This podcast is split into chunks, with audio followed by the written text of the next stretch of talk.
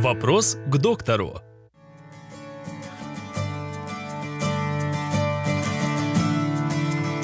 Что такое небулайзер? Какие бывают? В каких случаях нужен небулайзер? На сегодняшний день в работе пульмонолога и терапевта очень много помощников. И вот э, одним из них является небулайзер. Это э, аппарат, который является ингалятором, который позволяет нам доставить лекарственные препараты непосредственно в дыхательные пути.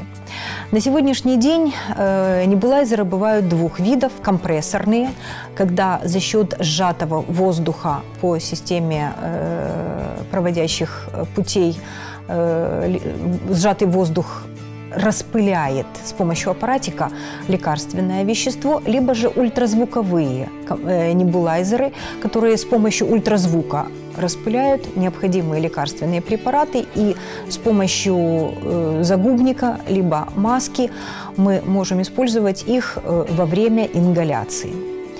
Эм, небулайзеры можно использовать как в стационарах, э, в амбулаторно-поликлинических э, условиях, так и в домашних условиях. Практически все мои пациенты, которые страдают хроническими заболеваниями легких, такими как бронхиальная астма, хроническое обструктивное заболевание легких, на сегодняшний день имеют небулайзеры дома.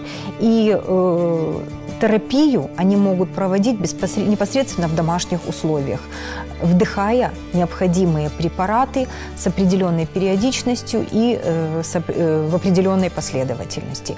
Используя небулайзеры, мы на сегодняшний день можем э, снимать приступы бронхиальной астмы.